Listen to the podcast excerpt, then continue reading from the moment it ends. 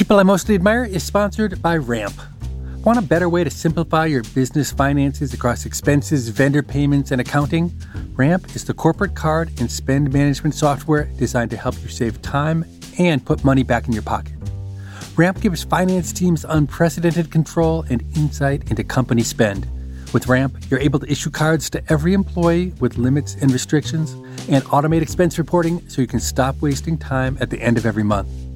Ramp's accounting software automatically collects receipts and categorizes your expenses in real time so you don't have to. You'll never have to chase down a receipt again, and your employees will no longer spend hours submitting expense reports. The time you'll save each month on employee expenses will allow you to close your books eight times faster. Ramp is easy to use. Get started and start making payments in less than 15 minutes. And now, get $250 when you join Ramp. Just go to ramp.com slash admire. That's R-A-M-P dot com slash admire. Cards issued by Sutton Bank and Celtic Bank. Members FDIC. Terms and conditions apply. What does it mean to be rich? Maybe it's less about reaching a magic number and more about discovering the magic in life. At Edward Jones, our dedicated financial advisors are the people you can count on for financial strategies that help support a life you love. Because the key to being rich is knowing what counts. Learn more about our comprehensive approach to planning at edwardjones.com slash find your rich. Edward Jones, member SIPC.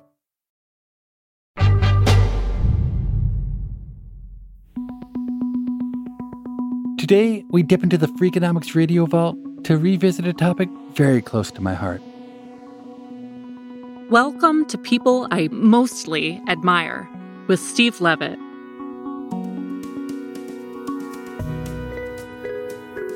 Two years ago, before People I Mostly Admire even existed, I became obsessed with the Amazon rainforest. And what you're about to hear is the outcome of my investigation into the surprising economics of the Amazon.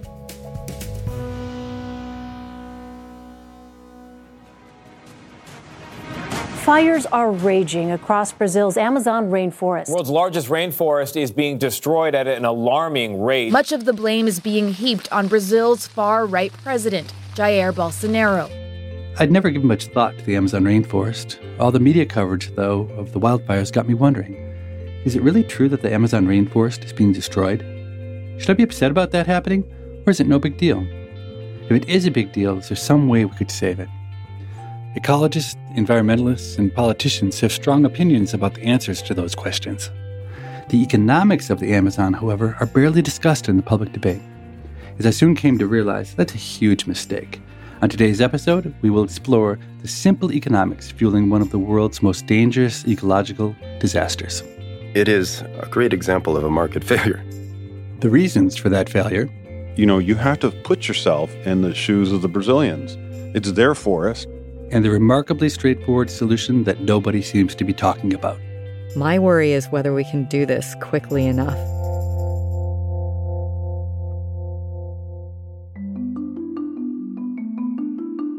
The Amazon rainforest covers roughly one third of South America, stretching across parts of nine different countries but lying primarily in Brazil. It's by far the world's largest forest, and it is the home to roughly 10% of all the species on the planet. The vast interior is relatively untouched, but deforestation has already shrunk the forest by almost 20%, primarily in the Brazilian Amazon, where the great majority of the 30 million people living near the Amazon reside. Daniel Nepstad is an ecologist who studied the Amazon rainforest for over 30 years and written more than 100 scholarly articles on the subject. I asked him what would happen to the global environment if we woke up tomorrow and the Amazon was gone. The prospect of avoiding the more catastrophic dimensions of climate change would be virtually gone. Nepstad runs the Earth Innovation Institute. We're a small nonprofit research and action group with offices in Brazil, Peru, Colombia, Indonesia, on the ground trying to move forward large scale strategies to solve tropical deforestation as we deliver benefits for indigenous people and other rural communities. Nepstad has earned himself a nickname in the field of ecological research. People call me the tree killing ecologist. In one experiment, he covered the forest floor with 6,000 plastic panels to find the drought threshold beyond which trees begin to die. In another experiment, he burned 100 acre plots of forest at different intervals to ascertain the rainforest's resilience. He's willing to kill some trees along the way because he knows how important preserving the Amazon is for fighting climate change. If we take the 100 billion tons of carbon stored in the trees of the Amazon, that going into the atmosphere is about 400 billion tons of CO2. And that's 10 years worth of global humanity wide emissions of CO2. Any economic discussion of the Amazon has to start with the fact that the amount of carbon stored in the Amazon is truly immense, over 70 times greater than the annual U.S. output of greenhouse gases. Destroying the Amazon and releasing that amount of extra carbon into the atmosphere would utterly swamp everything society's been doing to reduce emissions. Although it didn't attract much international attention, between 1970 and 2005, Brazil seemed to be doing everything it could to destroy the forest. Almost one fifth of the Brazilian Amazon was deforested over that period. On average, an area of forest the size of the state of Connecticut disappeared each year. But in the 2000s, under the guidance of President Lula da Silva, things started to improve. The Brazilian government is really a hero in terms of strategies for slowing deforestation. President Lula was in his second year in office. He launched a program, a strategy that cut across more than a dozen ministries, including the central bank, to basically control deforestation. The strategy that was implemented, it was very heavy on sticks and very light on carrots. Sting operations against illegal operators, hundreds of people put in jail, including government officials, fines levied, suspending access to public farm credit in counties that were on the blacklist because of their high deforestation rates. And that was put in place in 2005. By 2012, deforestation had declined almost 80% across the entire Brazilian Amazon. Phenomenal success. A new Brazilian government, led by Jair Bolsonaro, took office in 2019. Facing an unemployment rate over 12% and sluggish economic growth, Bolsonaro made good on his campaign promises to scale back the Amazon protections and regulations put in place in 2005. Deforestation is now back on the rise. This last year, there was a 30% increase over the prior year. We're at about half of the historical average. And so 20,000 square kilometers of forest tend to fall, you know, in pre 2005. We're now at 10,000, and all signs are that it's continuing to grow. Indeed, the New York Times recently reported that deforestation between January and April 2020 was 55% greater than the same period in 2019. COVID 19 appears to be contributing to the increase, with law enforcement efforts hobbled by the pandemic. The international community has condemned the rollback of protections, and countries like Germany and Norway have even cut aid payments to Brazil. It's easy to understand the backlash, but it's just as easy to understand why people cut down the forest. The regions in and around the Amazon are among the poorest in Brazil, a relatively poor country to begin with. Cleared land provides an immediate economic benefit to the owner. Land in the Amazon is deforested for a variety of uses, but one particular industry dominates. Cattle ranching is really the way that people use the land. 70% or so of the cleared land of the Amazon is in cattle pasture. Now, there are 75 million cattle in the Amazon, but it's really not that great a place to raise cattle, from what I understand. Neither the soil, it's also far away from places where people want to eat beef. The productivity of cattle ranching in the Amazon is notoriously low why are we raising cattle in the Amazon? There's one Amazon and there's a million places to raise cattle. It is a great example of a market failure, I think, where converting a 300 ton forest that would have, you know, 200 tree species and tons of unknown other species for a weak cattle pasture that will give you maybe 30, 50 kilos of beef a year is one of the worst trade offs, I think, in the world. While the news coverage of the Amazon fires last summer seemed to suggest they were wildfires, a product of nature, that's not what Nepstad says. First of all, it wasn't a severely dry year, so most of the intact forests were not vulnerable to fire. Second, there were very few reports of fire getting into forests, mostly around the edges. What we are seeing is a big uptick in the amount of chainsaw deforestation plots being burned. Those are sections of the forest being first chopped down with chainsaws and then intentionally set on fire to clear land for cattle. For many, the natural reaction has been to protest, demoralize, to blame the Brazilian government. Those are all reasonable reactions, but the fact is that the people doing the burning are mostly decent people trying to scratch out a living, responding to the incentives given to them.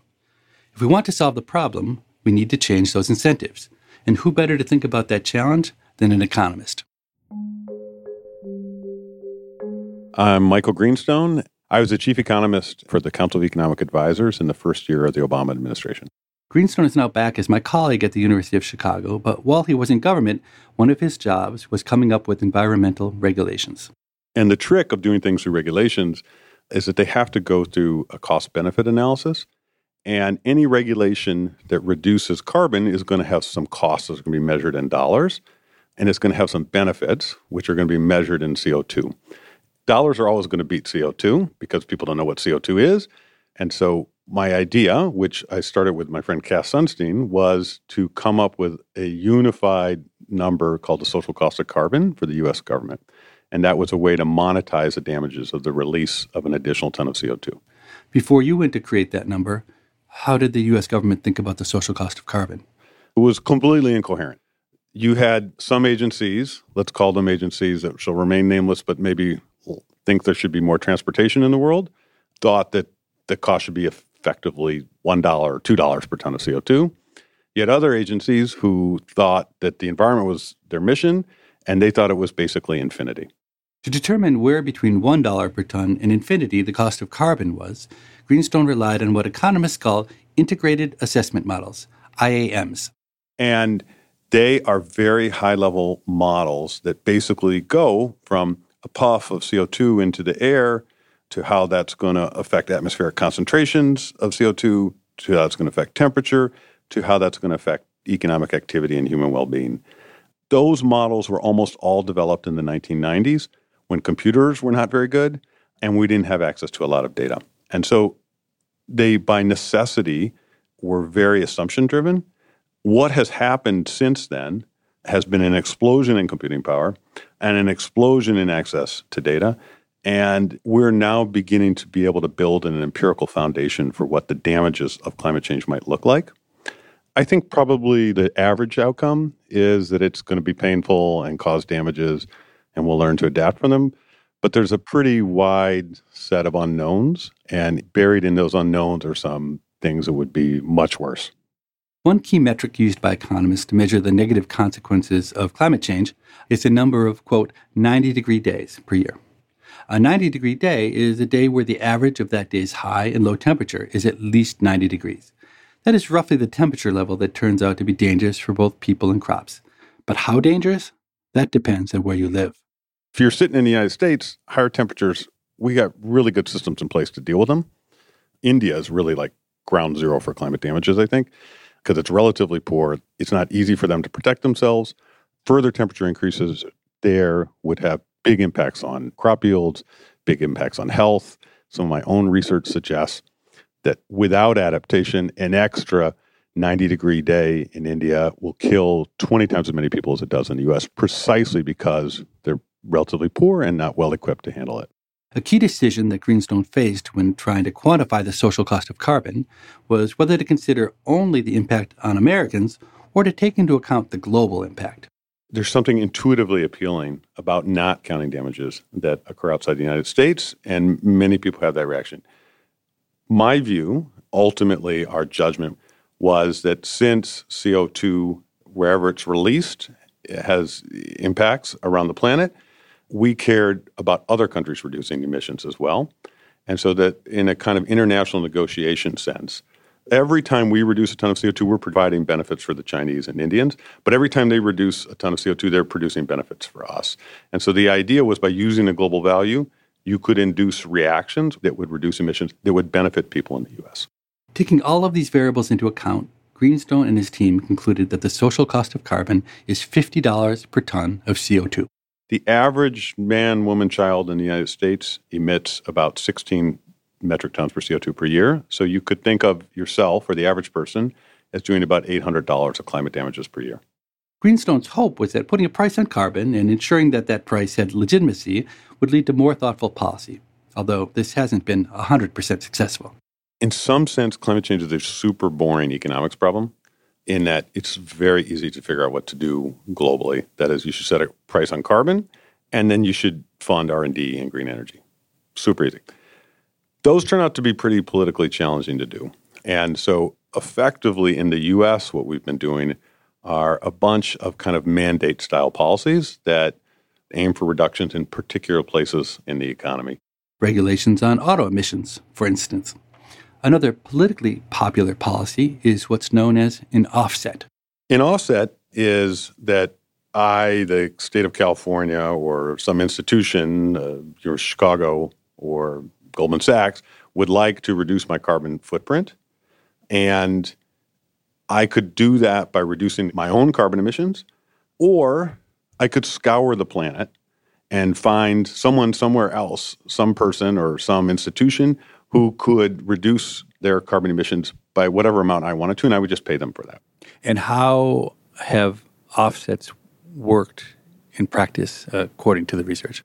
I think to date, the story of offsets has been very disappointing. And the reason is it's been very difficult to monitor them and very difficult to verify that the claimed reductions in CO2 actually happened or that they were additional.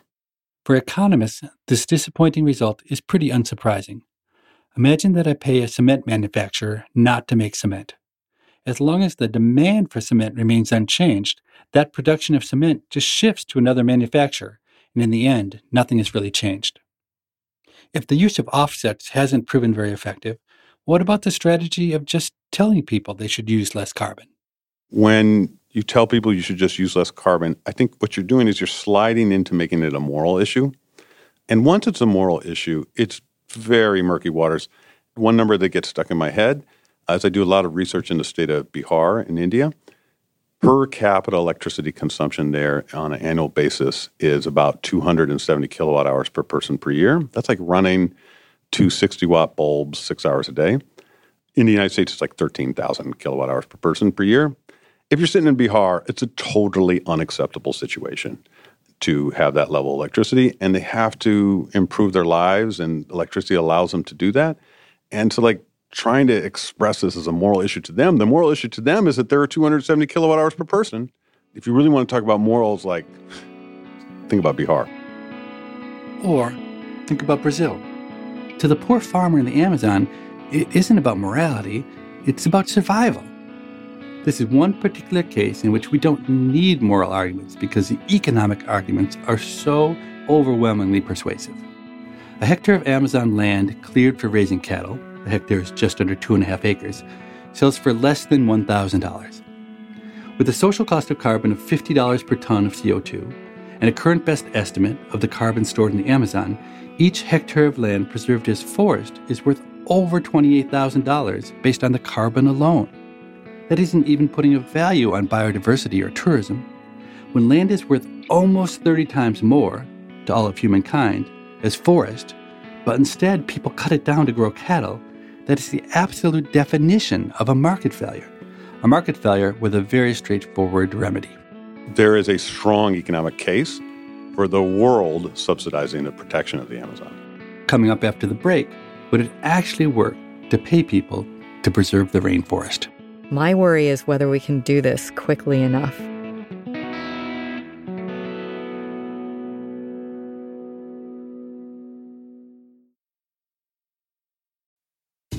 People I Mostly Admire is sponsored by Rosetta Stone. Traveling is so much more meaningful when you understand the language of the place you're visiting. Rosetta Stone, one of the most trusted language learning programs, has helped millions learn new languages and can help you too. With Rosetta Stone, you'll learn intuitively. You're trained to listen, speak, read, write, and think in your chosen language.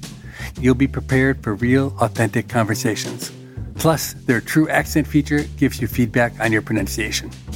And with the Rosetta Stone app, you can learn anytime, anywhere with customizable lessons as short as 10 minutes. For a very limited time, our listeners can get Rosetta Stone's lifetime membership for 50% off. That's 50% off unlimited access to 25 language courses for the rest of your life. Redeem your 50% off at rosettastone.com slash admire. That's rosettastone.com slash admire. People I Mostly Admire is sponsored by IXL Learning. Busy parents have enough on their plates without adding their children's homework to the list as well. IXL is an excellent resource for homework help, which is especially nice for parents who are rusty on school info themselves. IXL Learning covers math, language arts, science, and social studies. It's designed to help kids really understand and master topics in a fun way with positive feedback. And you get one site for all the kids in your home, pre K to 12th grade. There's a reason why IXL is used in 95 of the top 100 school districts in the US. Backed by research, kids using IXL are consistently doing better. If your child is struggling, this is the smartest investment you can make. A month of IXL costs less than an hour of tutoring, so now you can get your child the help they need at an affordable price. Make an impact on your child's learning. Get IXL now. And people I mostly admire listeners can get an exclusive 20% off IXL membership when they sign up today at IXL.com slash admire. Visit IXL.com slash admire to get this effective learning program at the best price. eBay Motors is here for the ride. With some elbow grease and a whole lot of love, you transform 100,000 miles and a body full of rust into a drive that's all your own. LED headlights, spoilers, whatever you need, eBay Motors has it at affordable prices. And with eBay Guaranteed Fit, it's guaranteed to fit your ride every time. Keep your ride or die alive at ebaymotors.com. Eligible items only, exclusions apply. Ready for an amazing deal? Breezeline's fiber powered internet, starting at $19.99 per month, offers the reliability you deserve and security you can trust. Whether you're streaming, gaming, or working from home, we've got all your needs covered with speeds up to 1 gig and our two year price lock guarantee. This deal gets even better with two free months of internet, free equipment, and free Wi Fi your way to protect against cyber threats. Act now, terms and conditions apply. Offer expires July 8, 2024. Learn more at breezeline.com. So you've, as an ecologist, become friends with economists and have learned to think in many ways like an economist, but that can't be a very popular stance among ecologists more generally, is it? Well, things are changing. That's the ecologist, Gretchen Daily. Initially, people thought teaming up with economists was sort of selling out. But now people are getting more sophisticated in their thinking on the science side of things and recognizing that economics has incredibly powerful ways of understanding why people make the choices they do. Daily works at Stanford. I'm a professor in biology, and I've long been brainwashed by people in economics and feel there's so much potential in working together to begin to capture the values of nature in our minds on our balance sheets at Stanford, Daily is co founder and director of the Natural Capital Project. So, natural capital is kind of a dry sounding term, but it's basically Earth's lands, waters, and the biodiversity, all the life. We don't think much about natural capital, and we pay a lot of attention to financial capital that sort of keeps everything flowing.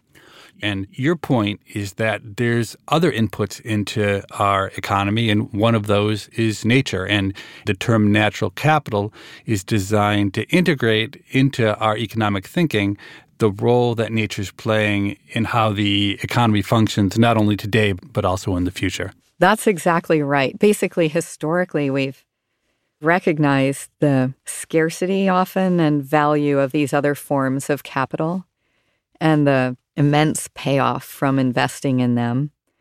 And it's just now that we're starting to recognize the scarcity of natural capital. The modern metric for calculating the health of a country's economy is gross domestic product. And it's traditionally been based solely on the market value of all the goods and services produced in a country over a period of time. Daily and her team want to extend that notion to encompass environmental factors, what they have termed gross ecosystem product, or GEP. What's really motivated development of GEP is recognition that we're really in the great degradation of natural capital. So it was during the Great Depression that GDP was developed. And nowadays, it's the great degradation of natural capital that is driving development of GEP. So GEP was actually called for by leadership in China, where they recognized that even with all the success they'd had and highest GDP growth rates in the world and lifting so many millions of people out of poverty more successfully than any other country has done, that actually it came at this devastating cost. According to the EPA, China is responsible for 30% of the world's CO2 emissions and is the world's biggest source of CO2 by a wide margin. The US, at 15%, is number two.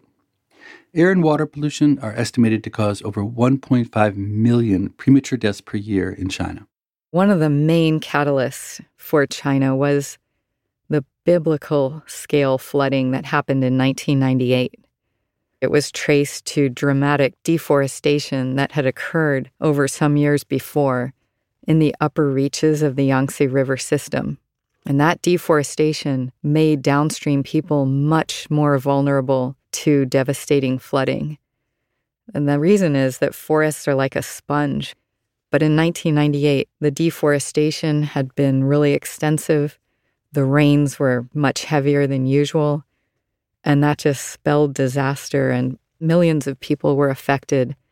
The total costs were estimated kind of at a lower bound at about $35 billion.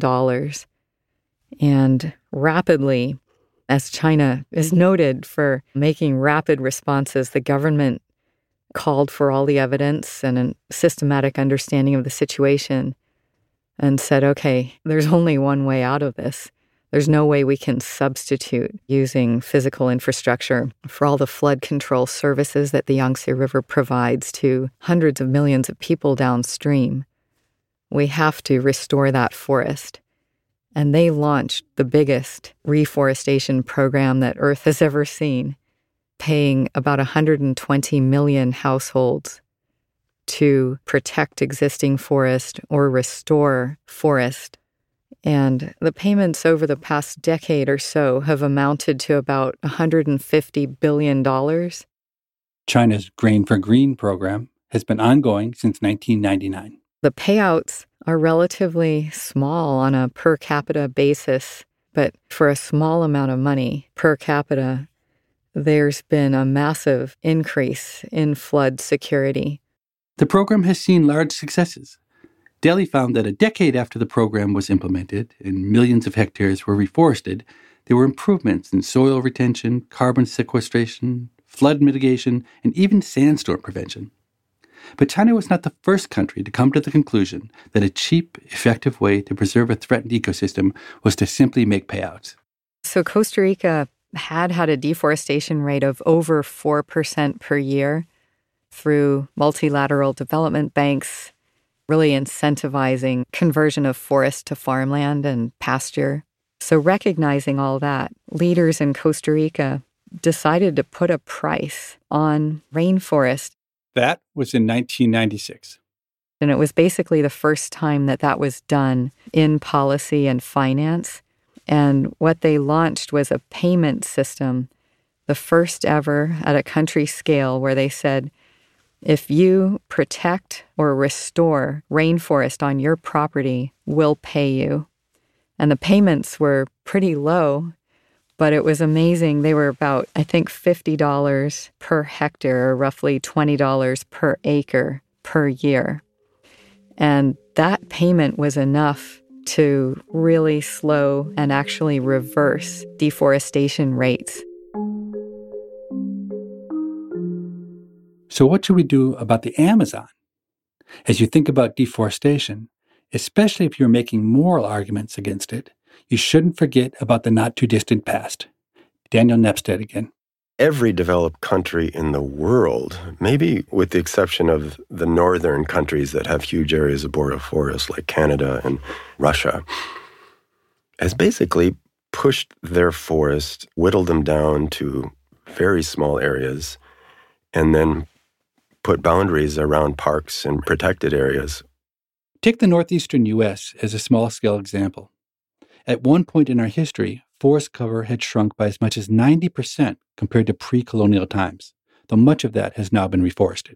And that is not lost at all on Brazilians. Some folks feel like no matter what Brazil does, there will always be international criticism. If you look at the Amazon, more than half of the remaining forests of the Amazon are in some form of protection parks or reserves or indigenous territories. You know, there's a frustration that whatever Brazil does, it's never enough. I think an enormous off ramp for being effective in dealing with the climate change problem is veering onto the moral lane. The economist Michael Greenstone again. And, you know, you have to put yourself in the shoes of the Brazilians. It's their forest. It should be a good deal for them if they're going to do it. And the moral part is just the Brazilian morals about Brazil's forest are very different than the Norwegians' morals about Brazil's forest. And I think that off ramp just goes nowhere in the end. There is this concern in Brazil, it's not ubiquitous, that there's an international plot to take over the Amazon, and that resurfaces every now and then. You know, there was a document produced in the United States called Farms Here, Forests There. It's easy to see how Brazilians could become paranoid. One passage from the document Nepstad mentioned reads, quote, the U.S. agriculture and forest products industries stand to benefit financially from conservation of tropical forests through climate policy. Ending deforestation through incentives in the United States and international climate action would boost U.S. agricultural revenue by an estimated 190 to 270 billion dollars between 2012 and 2030. End quote. When Brazilian farmers stop farming, U.S. farmers benefit. That is supply and demand in action. It was a well intended document, but it fueled this conspiracy theory that's attached to a sovereignty argument, a sovereignty concern. You know, if Brazil owns two thirds of the Amazon forest, it's up to Brazil to do what it wants with it. So that's one dimension of it. Another dimension really is it's an amazingly inexpensive venture to think of paying off all of those landholders in Brazil for the foregone profits from converting forests to cattle. And the key would be to have a real financial proposition on the table that compensates Brazilian farmers and compensates Brazil. Despite all the political bluster about infringement on its sovereignty, the Brazilian government has actually signaled its willingness to trade preservation of the Amazon for cash from other countries. In an interview with the Financial Times, Brazil's Minister of the Environment, Ricardo Salles, said, quote, The opportunity cost must be paid by someone, and someone means those who have the funds or the necessary sources of finance for that. He estimated the cost to be $120 per hectare, or about $12 billion a year. By my calculations, from a purely economic perspective, Brazil should be willing to stop deforestation for one to two billion dollars per year. The rich nations of the world should be willing to pay up to $40 billion. That's a lot of room for bargaining, and the $12 billion number that the Brazilian minister threw out doesn't seem crazy. The presumptive Democratic nominee for president, Joe Biden, brought up the idea in a debate with Bernie Sanders. I would be right now organizing the hemisphere and the world to provide $20 billion for the Amazon, for Brazil no mm. longer to burn the Amazon.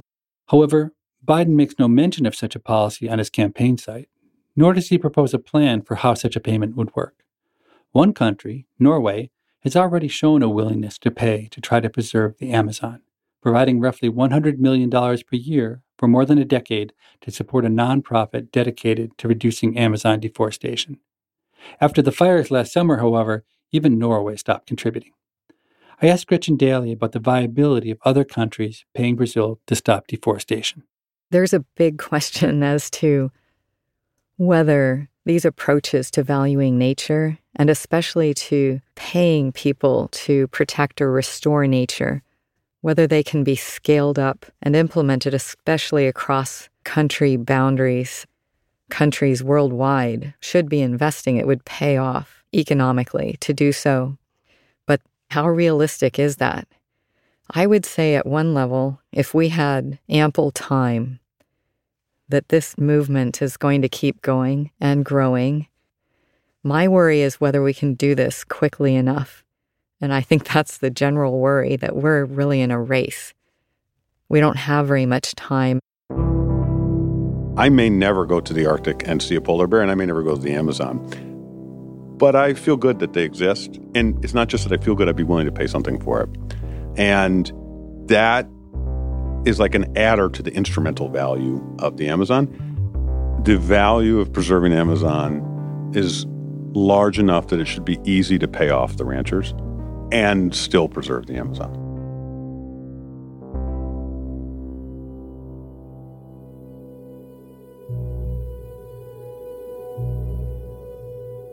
Well, Joe Biden has been president for a year, and I'm sorry to say, neither he nor any other world leaders have taken my proposal to heart. Meanwhile, the situation just gets worse and worse.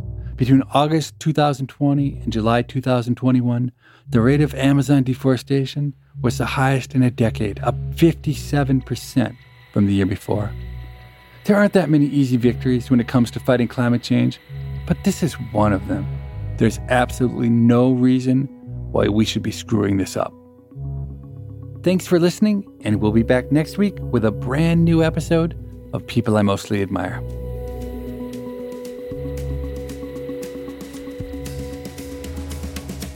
People I Mostly Admire is part of the Freakonomics Radio Network, which also includes Freakonomics Radio, No Stupid Questions, and Freakonomics MD. This show is produced by Stitcher and Renbud Radio. This episode was produced by Zach Lipinski. We had help on this episode from James Foster.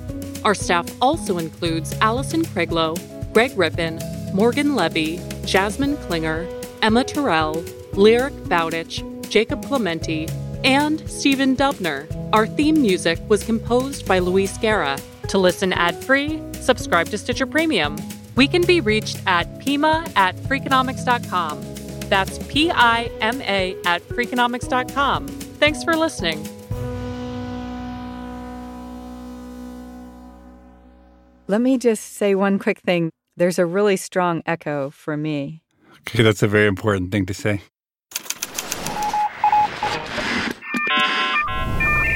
The Freakonomics Radio Network, the hidden side of everything. Stitcher.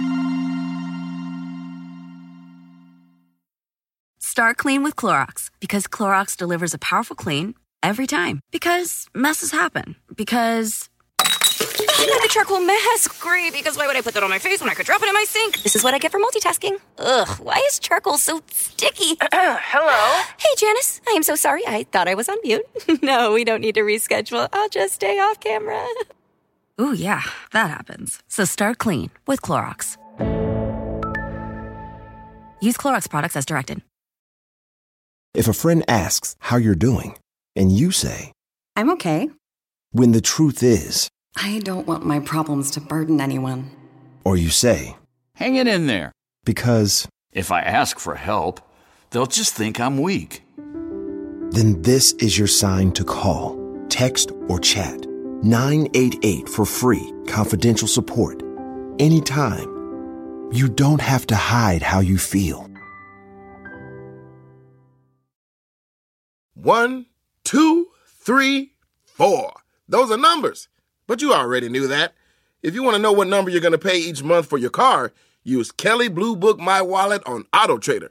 They're really good at numbers. Auto Trader.